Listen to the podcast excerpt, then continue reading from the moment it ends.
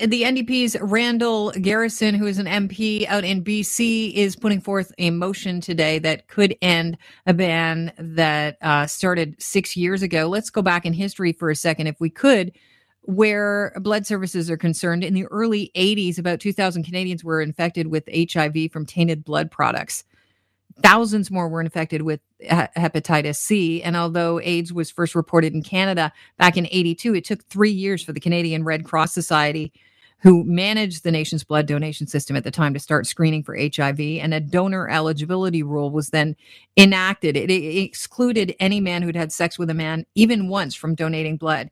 Policy was embedded in Health Canada's regulations in 1992, and it uh, changed uh, currently, the policy sits at it's banning any man from donating blood if he's had sex with another man in the previous six months. Now, our guest, who, as I said before, is with the NDP, he's an MP out in BC, Randall Garrison, uh, wants to change that starting today with tabling a motion. Welcome to the show. Well, thanks for having me on this morning. All right, so we know the history of this. Um, why now are you uh, tabling this motion? Can you speak to the timing? Well, I, I've been working on this since I was first elected to Parliament in 2011 as one of the only out gay MPs.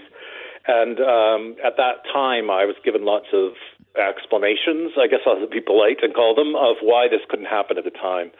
Uh, so I did introduce a motion in the House of Commons six years ago calling for an end uh, to this ban. And um, now, to the best of my knowledge, all the things that I was told had to happen have happened. And there should have been a recommendation, according to their own plans, from Blood Services to the government uh, earlier this year to uh, lift this ban on, on blood donations. You're calling it a homophobic policy.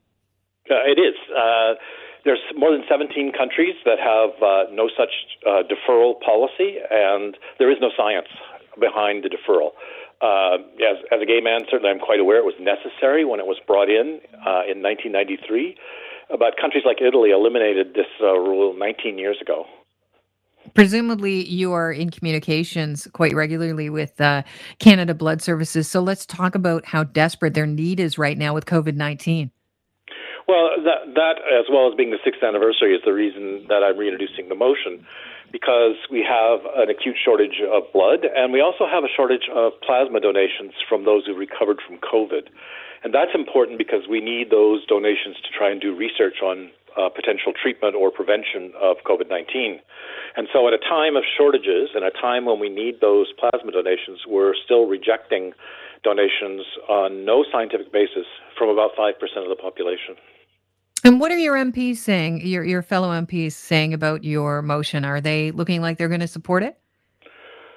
Well, the Liberals have promised uh, in two consecutive elections that they would lift the ban, and uh, they pat themselves on the back in reducing the ban from a, a lifetime ban to a, a one-year ban to a six-month ban and a three-month ban.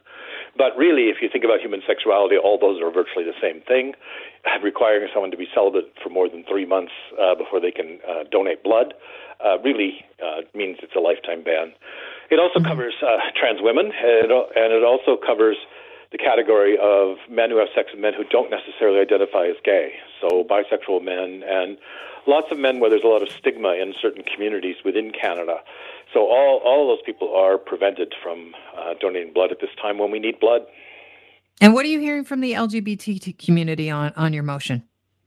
Well, uh, two things. One, of course, that it's about time and that, and that this should be done, and there's no excuse left but homophobia. And uh, two different things. One is some people are, are um, angry at the blood services, but I stand with the other side, which uh, I've called for friends, family, allies of the LGBT community to step up and donate blood right now in the place of those of us who cannot. Yeah, and it is an important time, as you said. Uh, we need blood donations. People have been, although the blood services have been saying, "Look, we have implemented a safe protocol for you to donate your blood." People are a they're self isolating still. They're they're slowly coming out of their self isolation, depending on where you are in Canada, and uh, and b they're they're just nervous about getting out. That's right. So uh, rather than calling for a boycott or uh, expressing anger at this point. I'm trying to get this changed as soon as possible, and in the meantime, encouraging all my friends and allies to donate blood. Say your motion gets passed. How long does it take to implement? Well, as I said, uh, according to their own schedule, uh, Blood Services Canada was supposed to have a recommendation ready for the government earlier this year.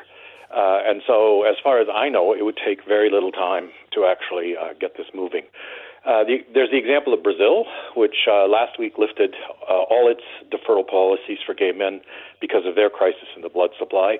And my understanding is the UK is uh, has established a committee to try and lift their ban within a month.